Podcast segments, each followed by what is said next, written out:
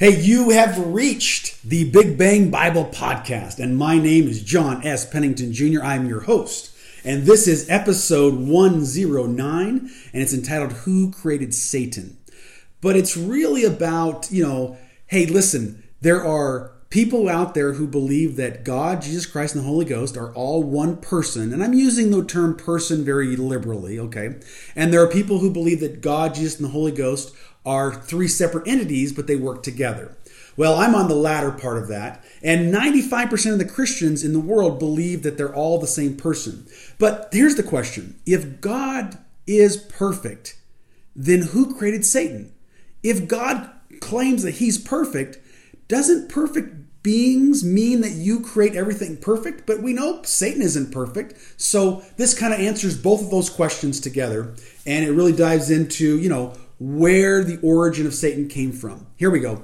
Hope you're going to like it. Do you have difficulty bringing science and religion together? Do you need analytics and logical fact patterns to organize the scriptures? Do you have a science professor who's trying to drive a wedge between you and your belief in God? On this show, we are on a voyage to merge, unite, and consolidate the gospel with new discoveries in statistics, evolution, the Big Bang Theory, and the Bible. Join me and follow along to answer these questions with the drop of my Latter-day Saint perspective. Welcome to the Big Bang Bible Podcast with me as your host, John S. Pennington Jr. How can God claim to be perfect when God himself creates imperfect creations? How can a perfect God be the creator of Satan? How can God create imperfect humans? If God is perfect, then by definition, why does he not create perfect humans? If God created everything, then where did Satan come from? And why did God create Cain, who killed his own brother? How can God claim to be perfect if he creates non-perfect things, like Satan? The answer might be relative to your perspective. Now, please remember the word relative, and we will come back to it later in this chapter.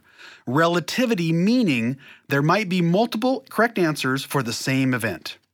All of these questions all consolidate down to one thesis statement or question that you must answer. That is, do you actually believe that God is the Father of your spirit? Really? Let me be more specific. I do not mean is God the creator of your spirit, like a great chef is the creator of a delicious apple pie. I mean when the Bible says that God is your Father in heaven, the Father of your spirit, do you believe that God is the same species as you are? Now, I am using the word species very loosely, but it's the closest word I have to explain this question. If you said yes, that God is actually the Father of your spirit, then you are going to like this chapter of my book. If you said that God is not actually the Father of your spirit, that your spirit, and I emphasize the word spirit here, if you said that your spirit is not the same species as God, and the Bible is just speaking in a metaphorical way, and that God is only the creator of our spirits like a chef creates a great apple pie, if that is your view, that we are living on an earth and God just views us like humans view an anthill, meaning the ants look nothing like a human, but ants are just an amusement to a human observer. An anthill is just something interesting for the human to observe and to be entertained by. If that is your answer, then this chapter is not going to be your favorite of my book. The very definition of the word perfect is that if a person is perfect, then everything that person creates would be perfect. Then under that definition, where did Satan come from? Who created Satan? Because we know Satan is not perfect, then who created him and how can the God that created Satan claim to be perfect? To understand this, we must first clear up the issue regarding if Jesus and God are the same person. Now, I am using the word person with a very loose, liberal definition. Or are Jesus and the Father two entities but are one in purpose? Most Christian religions believe that God and Christ are the same person or the same individual. Mormons are one religion that do not believe that God and Christ are the same person or individual. Mormons believe that God and Christ are both perfect and therefore one in purpose. Two separate entities, but both perfect, one in purpose. Now, to clarify this, we need to start with the writings of the Apostle John. Because John is such a great writer, he always clarifies himself when he writes. He clears up all ambiguous statements. Here's a few examples. John chapter 3, verse 22, and it says, and I quote, "After these things came Jesus and his disciples into the land of Judea, and there he tarried with them and baptized," unquote. Now, this scripture says that Jesus baptized. The Bible says that Jesus baptized. But wait a minute. Turn the page of John and go down to John chapter 4, verse 2, and I quote, "Though Jesus himself baptized not, but his disciples." Okay, what did the Apostle John just do? He clarified himself. He is writing on a parchment with ink, and he's not finished writing yet. But he goes back and reads what he just wrote. Then he realizes that John chapter 3, verse 22 could be misinterpreted. But rather than take some ink and blot out John chapter 3, verse 22, he just writes another verse to clarify the earlier statement. Because John assumes that the reader will read the whole book and not stop at chapter 3, verse 22. Because if the reader stops at that verse and does not read the entire book, they will think that Jesus baptized many people. Now, from John's perspective, why would any normal person not read the entire work? From John's perspective, it's unimaginable that the reader would only read one verse and get a conclusion. Okay, let's read another. This is in John chapter 1, verse 18, and it says, and I quote, "No man hath seen God at any time," unquote. But then John again clarifies himself in John chapter 6, verse 46, and I quote, "Not that any man has seen the Father, save he which is of God. He has seen the Father," unquote. Once again, rather than going back and blotting out chapter 1, verse 18 with some ink, the Apostle John just clarifies himself and writes more words in chapter 6, verse 46. Because he assumes the reader will read the whole book, and John wants to make sure the reader understands the whole concept in full. That is why he writes more words and clarifies an earlier statement. This is a rational assumption. And this makes perfect sense. My point is, you must read the entire book in its totality to understand the answer. You have to read all the scriptures to get the answer. If you only read one verse, you will not understand what John is talking about in the book of John. My Protestant friends tell me that the Bible says that God and Christ are one. And they quote John chapter 10, verse 30, which says, "I and my Father are one." And they also quote John chapter 14, verse 9 that says, "He that hath seen me hath seen the Father," unquote. Now, these two verses imply that Jesus and the Father are the exact same person. But once again, the Apostle John clarifies what he said in chapter 10 and chapter 14. He clarifies himself in chapter 17. Now, this is Jesus praying to the Father for his apostles, as he explains what it means when he said in chapter 10, "I and my Father are one." Okay, this is John chapter 17, verses 20 through 22. Now here we go. Jesus prays and says, and I quote, "Neither pray I for these alone, but for them also which shall believe on me through their word, that they all may be one, as thou, Father, art in me, and I in thee, that they may be one in us, that the world may believe that thou hast sent me. And the glory which thou gavest me, I have given them, that they may be one, even as we are one," unquote. All right, here you have two options that you must choose.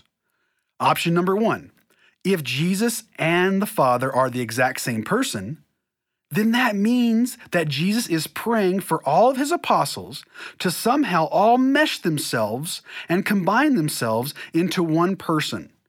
Because Jesus said that they may be one, even as we are one. And remember, Jesus is talking to the Father when he's praying for this. Or you could go with option number two, which is if Jesus and the Father are two separate entities, two perfect entities, but not the exact same person, but both perfected, then Jesus is praying to the Father in hope that all of his apostles will become one in purpose, just like Jesus and the Father are one in purpose. Now, when I explain this scripture in John chapter 17, verses 20 and 22 to my Protestant friends, they always say, yes, but the book of John chapter 10 says that Jesus and God are one. And my reply is, yes, the book of John does say that. But the book of John chapter 3 also says that Jesus baptized. But you see, the writer of the book of John assumed you would read the whole thing, not just one verse. John assumed you would give him time to clarify himself. When John chapter 10 says, I and my Father are one, then just a few more pages over in John chapter 17, Jesus prays to the Father that all the apostles may be one, just like Jesus and God are one. It all makes sense. And option number 2 is your only viable conclusion. This is one reason I had to leave the Protestant faith years ago. My reading of the Bible says that they are one in purpose, and the Trinity doctrine never really resonated in my soul. Now, the Apostle John doesn't stop there. He continues to write and clarify that Jesus and God are two entities. Here's a few more scriptures. John 6:38 through 39. For I came down from heaven, not to do my own will, but the will of him that sent me. Here's another one. John 3:22. For the Father judgeth no man, but hath committed all judgment unto the Son. Okay, listen to this next scripture. Listen very carefully. It says in John chapter 14, verse 28, it says, For my Father is greater than I, unquote. Then there's another one. Then in the morning of the first resurrection, Jesus is talking to Mary, and he says in John 20, verse 17, Go to my brethren and say unto them, I ascend unto my Father and your Father, to my God and your God. As you can see, the Apostle John once again clarifies himself. Jesus and God are separate entities, but one in purpose. When I was first taught this by the Mormon missionaries, they told me that God and Jesus were two separate people. This was something that I already really believed, but I was in a church that taught that Jesus and God were the same person. I remember back then that the Mormon missionaries' doctrine was sweet music to my soul. Now, why did I have people teaching me about the Trinity concept? Here is one reason.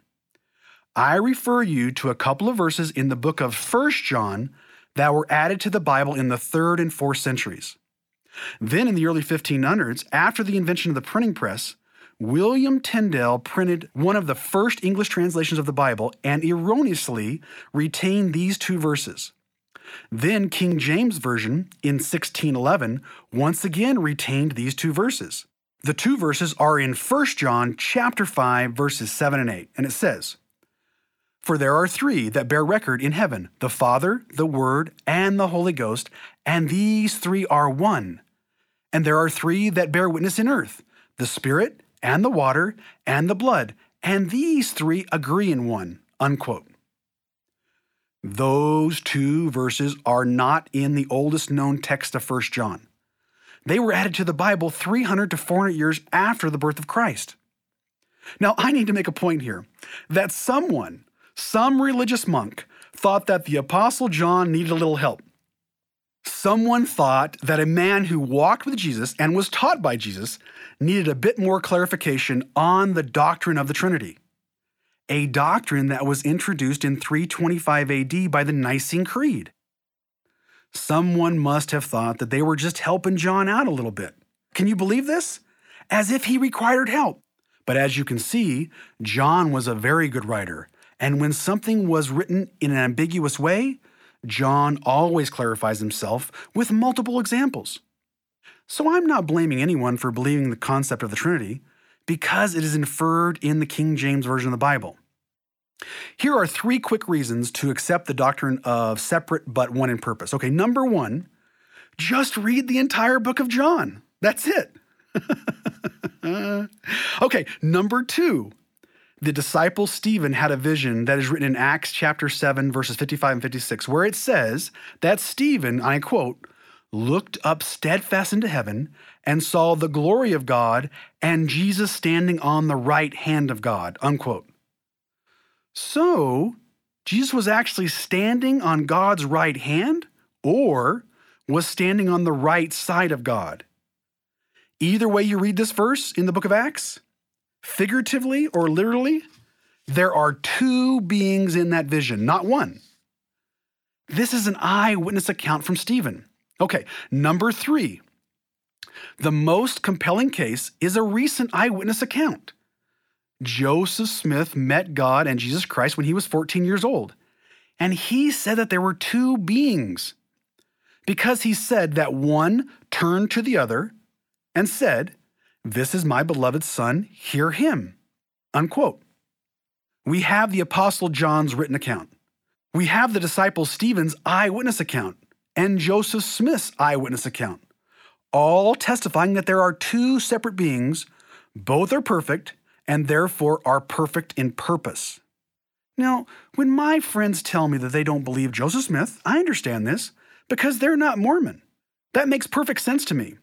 But what I don't understand is why they don't believe the eyewitness account of Stephen. And what I don't understand is why they don't believe the Apostle John in the Bible. John is so clear on this subject. So why don't they believe the Apostle John? I don't know. In the end, my friends never have given me a satisfactory answer to that question. All right. Therefore, Joseph Smith, the disciple Stephen, and the Apostle John have established that God and Jesus are two separate individuals. This concept is essential to answering the question, is your spirit the same species as God the Father? Is God the actual Father of your spirit? Think about this. If he's not, then why is there Matthew chapter 5:48, which says, "Be ye therefore perfect, even as your Father in heaven is perfect"? Why would Jesus command us to do this if it was not possible? If a human is looking down at an anthill with millions of ants running around, the human would not say to the ants, "Become like me." Why wouldn't he say this? Because that's not possible. An ant cannot become a human being. But Jesus Christ tells us to be therefore perfect, even as your Father in heaven is perfect. If we are not the same species in spirit, then this commandment does not make any sense. In fact, it would be a lie, commanding us to do something that we could never accomplish. But Jesus is not lying. He's telling us that God is his Father and God is your Father. And Jesus also tells you that you need to become perfect, just like your Father in heaven is perfect. If God is not truly my Father, then I could never hope to become perfect like he is. Just like an ant on an anthill could never become a human being, because humans are not the father of ants. They are a different species. Why are we commanded to become like God if we are not his actual spirit children? Matthew 5:48 does not make any sense unless you believe God is the Father of Jesus and God is the Father of your spirit. Okay, here are a few more scriptures that will help you out in this concept. Hebrews chapter 12, verse 9. It says, "Furthermore, we have had fathers of our flesh which corrected us, and we gave them reverence. Shall we not much rather be in subjection unto the Father of spirits and live?" Unquote. Hebrews makes the distinction between the father of our flesh and the father of our spirits. Remember this because I'm going to use this distinction later on in this chapter. Okay, here's another one. Acts 17, 28 and 29. Now listen to this. "For in him we live and move and have our being, as certain also of your own poets have said, for we are also his offspring. For as much then are we are the offspring of God, we ought not to think of the Godhead is like unto gold or silver or stone, graven by art and man's device," unquote. The writer of the book of Acts uses the term offspring of God. Now, why would the book of Acts use the term offspring of God? And why does it also use the term Godhead? Well, for the same reason that Genesis says this. This is Genesis chapter 1, verse 26. And I quote, "And God said, let us make man in our image after our likeness," unquote. You see, the Bible tells us that we are his offspring and heirs to the throne. That is, joint heirs with Jesus Christ. Let's go to Romans 8, 16 to 17, and I quote, "The Spirit himself beareth witness with our spirit that we are the children of God. And if children, then heirs, heirs of God, and joint heirs with Christ. If so be that we suffer with him, that we may be also glorified together," unquote. Okay, Revelation 3:21, it says, and I quote, "To him that overcometh will I grant to sit with me in my throne, even as I also overcame, and am set down with my Father in his throne," unquote. Therefore, Romans chapter 8 and Revelation chapter 3 has established that all of us can be joint heirs with Jesus Christ. Now, here is the question. How can we be joint heirs with Jesus Christ if we are not of his same lineage? Listen to the sequence of events in John chapter 10, verse 30 to 34. It starts in verse 30, and it says that Jesus says, "I and my Father are one." Then the Jews took up stones to stone him. Then the Jews say they are going to stone him for blasphemy, and I quote, "Because thou, being a man, makest thyself God," unquote. Then in the last verse it says, Jesus answered them, and this is a quote, and listen to this, "Is it not written in your law, I said, ye are gods," unquote. Oh, Jesus uses their logic against them because Jesus is referring to Psalms chapter 82, verse 6, which says, and I quote, now listen to this, "I have said, ye are gods, and all of you are children of the Most High." Bam, no double bam. Jesus stops them right in their tracks. This scripture makes sense if you believe that you were actually a child of God. But if you don't believe, then Psalms 82 verse 6 does not make any sense to you. Once you grasp this concept, then answering who created Satan is obvious. Let me make a couple notes here. The term Most High is referencing to the term Most High God. The term Most High God is written all through the scriptures. In Genesis chapter 14, Melchizedek is a priest to the Most High God, and Abraham was blessed by the Most High God. And in Daniel chapter 3, Shadrach, Meshach, and Abednego were all servants of the Most High God. And in Acts chapter 16, the Apostle Paul said, "The men were servants of the Most High God." And then, in Mark chapter 5, says a wild man named Legion ran up to Jesus and cried with a loud voice and said, "What have I to do with thee, Jesus, thou Son of the Most High God?" Unquote. My point is, why did the writers of the Bible require the term Most High God? Why do the writers of the Bible need to make that distinction? It's because there are scriptures like Revelation chapter 1, verse 6. Now listen to this very carefully. You got to listen. Revelation chapter 1, verse 6, and I quote, "And hath made us kings and priests unto God and his Father," unquote. Also, there's another scripture in Hebrews chapter 1, verse 8. God the Father actually uses the term, "O God," to describe Jesus. Then there's another scripture in 2 Corinthians 4:4 that says that Satan is the god of this world. That's why, therefore, we have established the following. Number one, Jesus is the Son of God. Number two, we are all spirit children of the Most High God. Number three, we are joint heirs or can be joint heirs with Jesus Christ upon Jesus Christ's throne. And number four, Jesus himself and the book of Psalms says that we are gods and children of the Most High. Okay, therefore, is it not logical to believe that Satan and the fallen angels from heaven are also creations of God? They are also his spirit children. Therefore, when Mormons refer to Jesus Christ as their older brother, they are doing so because of biblical-based scriptures that spell out who the spirit children of God are. From the Mormon perspective, all humans are brothers with Jesus Christ. Also, all humans are brothers with Satan from a certain perspective, in the same context that all humans are brothers with Adolf Hitler. However, Jesus is very different from all of us. Jesus is the only person who ever lived on this earth and never committed a sin in his entire life. Jesus Christ is the perfect one. But we have been commanded in Matthew 5:48 to be ye therefore perfect, even as your Father in heaven is perfect.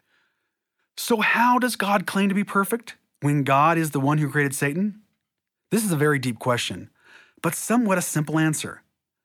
God creates and is the father of perfect spirit children that have the potential to become like their father.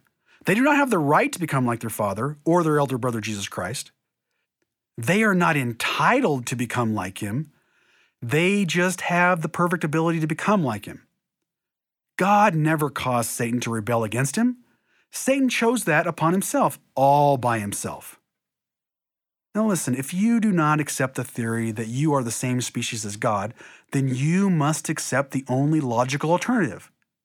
That sometime way, way back in the past, before the earth was created, before God separated the light from the darkness, before he created the heavens and the earth, back when there was nothing, God was sitting around as an omnipotent being, and he must have been bored out of his heavenly mind because he created us.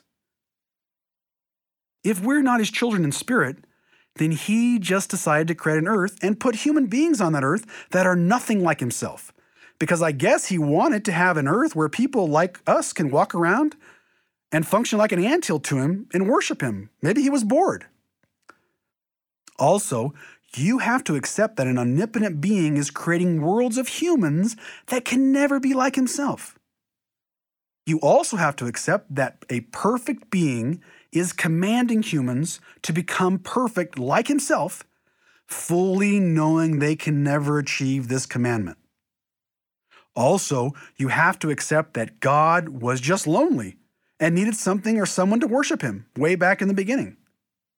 And you have to accept, instead of God deciding to create someone like himself, he decided not to create beings that had the potential to become like him. No, he decided to create an anthill called Earth and command the humans to become something that he knows they can never achieve.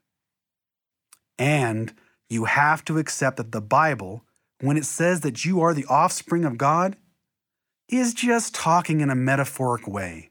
That the Bible is just using words like offspring incorrectly and just wants us to believe that we can become like God, which is a lie. That's what you have to accept. Now, before I finish, I want to clear up and make sure no one misinterprets what I'm saying here. I need to clarify, just like the Apostle John. Okay, here is the distinction. You got to listen close. The body that was created for Adam came from the dust of the ground of this earth.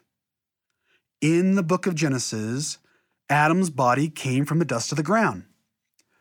God created an earth, and once the earth was created, God took the materialist in the book of Genesis and made a body for Adam's spirit. The materialists in Genesis are the ground, the dust of the ground, and mist over the ground, or H2O, commonly known as water. Adam's spirit was not created in the Garden of Eden.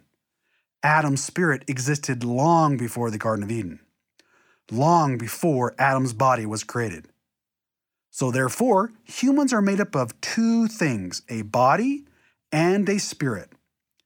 The spirit part being the offspring of God, and the body part being a creation of God.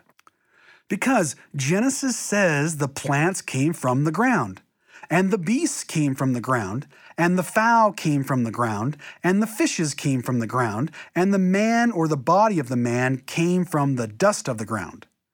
Okay, here is Genesis chapter 2, verse 6, and it says, and I quote, "But there went up a mist from the earth and watered the whole face of the ground," unquote. You see, once God put a mist over the ground, meaning water or H2O, then God mixes those materials to make Adam's body. That's a creation. Okay, here's the scriptural issue that I have. I am unable to find a scripture that says that God is the father of Adam's body. I can't find it. I've been unable to find it.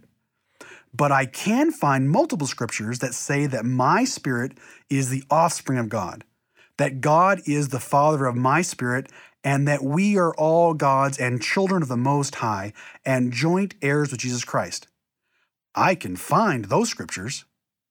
That is the distinction and the clarification I need to make. God is the creator of Adam's body with mist, water, dust of the ground. But God is the father of Adam's spirit. There is a difference. And I'm not using the words creator and father as synonyms. I am making a distinction between the two words, just as I believe the Bible has instructed me to do. The creation of a physical body and the fathering of spirits are two different things.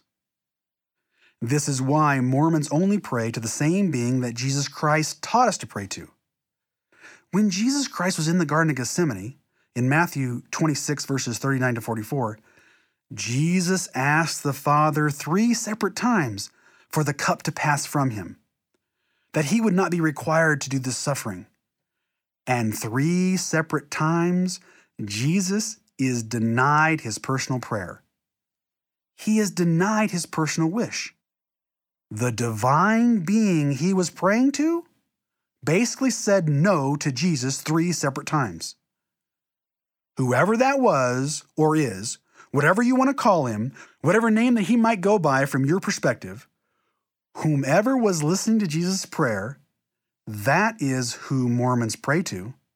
The reason is because that is who Jesus Christ prayed to. Now note here, even though Jesus was denied three times, he still agrees to do the will of the Father. Why? Because Jesus and God are one in purpose. Okay, let's switch gears here. Lucifer chose to be a Satan. It was not an assignment or a calling. Now, if you need more on this subject, then please listen to Chapter 12 of Mr. Mormon entitled, Was Adam Set Up to Fail? That'll answer a lot of your questions on that subject. Lucifer is just one of God's angels that thought he could be equal to God. Now get this, Lucifer thought that he had a better plan than God. But you must give him a little bit of credit. As Lucifer, he was able to convince a third part of heaven to follow him. Think about this. God, being perfect, had a third part of heaven fall. This is a very perplexing part of the story. How did a perfect being lack the ability to convince so many? That Lucifer was a liar and short-sighted and ill-versed on what it takes to become perfect. This begs the question, how does a perfect being create unperfect things? Okay, here is some information that will help you on this question. The word perfect in the book of Matthew is translated more precisely to be the word complete. Therefore, the translation could be therefore complete, even as your Father in heaven, which is complete. If you are truly complete, then you are truly perfect because you have nothing that is missing. And if you have nothing that is missing, then you are by definition perfect or fulfilling your potential. Perfect in this context does not mean that you can do anything. It just means that you have fully completed or fulfilled your full potential. That you are complete. You have nothing missing. Our Father in heaven has provided an opportunity for each one of us to become complete, as he is complete. Lucifer thought that he had a shortcut to becoming complete. Lucifer thought he had a substitute for actual experience. What I want to say to Lucifer is this. The reason you keep going in circles is because you keep cutting corners. There is no shortcut. There is no substitute for experience. Some children plant wheat in the spring and expect orange trees to grow in the fall. even though their parents tell them this course of action will not get them orange trees. But some children must experience things for themselves before knowledge will penetrate their skulls. And a father in heaven has to sit back and painfully watch his children fail so that they can learn. Some children cannot learn any other way. Experience has no substitute. Now, my Protestant friends tell me that if I claim to be the same species and spirit as God, then that I am committing blasphemy. I have two answers to that accusation. Number one, Jesus said in John chapter 10 that the scriptures say that we are God's, and Psalms 82 confirms that we are God's and children of the Most High. Okay? Now, number two, I reminded them of the theory of relativity taught by Joseph Smith in 1843 in Doctrine and Covenants, section 130, verse 4, where it says that time is relative to the planet where you reside. Joseph Smith taught this concept about 3/4 of a century before Albert Einstein figured out the mathematical equation and became a Nobel Prize winner. Joseph Smith taught in verse 4 of D&C 130 that the reckoning of God's time, angels' time, prophets' time, and man's time is according to the planet on which they reside. Joseph Smith taught the theory of relativity long before Albert Einstein even was born. Okay, here is a quick example or metaphor of the theory of relativity. Okay, you are standing on the side of a train track, and there's a flatbed train car coming down the track, traveling about 30 miles per hour. And I am standing on the flatbed train car, and I'm holding a golf ball about the height of my nose. And as the train car comes by where you are standing, I drop the golf ball and it bounces right where your feet are. Then it bounces up and I don't catch it. I allow the golf ball to bounce once again and then I catch it. From my perspective, the golf ball bounced straight up and straight down. But from your perspective, the golf ball bounced once at your feet, then bounced a second time about 30 feet down the direction of the train track. Okay, so here comes the confusion. You and I are standing in front of a judge in a courtroom of law, and you testified the ball bounced 30 feet, and I testified the ball bounced straight up and straight down. Who is the judge supposed to believe? Did the ball bounce 30 feet, or did it bounce straight up and straight down? Who is telling the truth? The answer is that two people can see the exact same event and have two totally different conclusions, and both conclusions can be correct. That is relativity. And Albert Einstein taught that time is the same way. He said two people traveling at two different speeds will have two different experiences. Example, one person traveling at the speed of light would age 2 years, and the other person not traveling at the speed of light on Earth would age 30 years. The person on the Earth watching the person traveling at the speed of light would appear to be moving very, very slowly. Both would be correct from their speed or from their point of view. That is the theory of relativity. It's a difficult concept to grasp, but basically, two people can see the exact same thing, have two different conclusions, and both be correct. So my answer to the blasphemy question is, Joseph Smith taught and Albert Einstein proved that two people can witness the exact same event and have two totally different conclusions, and both can be correct. I read the scriptures and they tell me I'm a child of God. My Protestant friends read the scriptures and it tells them that they can never comply with Jesus' commandment to be ye therefore perfect even as your Father in heaven is perfect. My friends have a commandment in the Bible that they cannot comply with because they do not believe that God is actually their Father. So, who created Satan? From a certain perspective, Satan created himself. Lucifer made himself into a Satan. And from a certain perspective, you have created yourself. Satan chose to be bad and therefore created an evil self-creation. In contrast, you have chosen to follow Jesus Christ.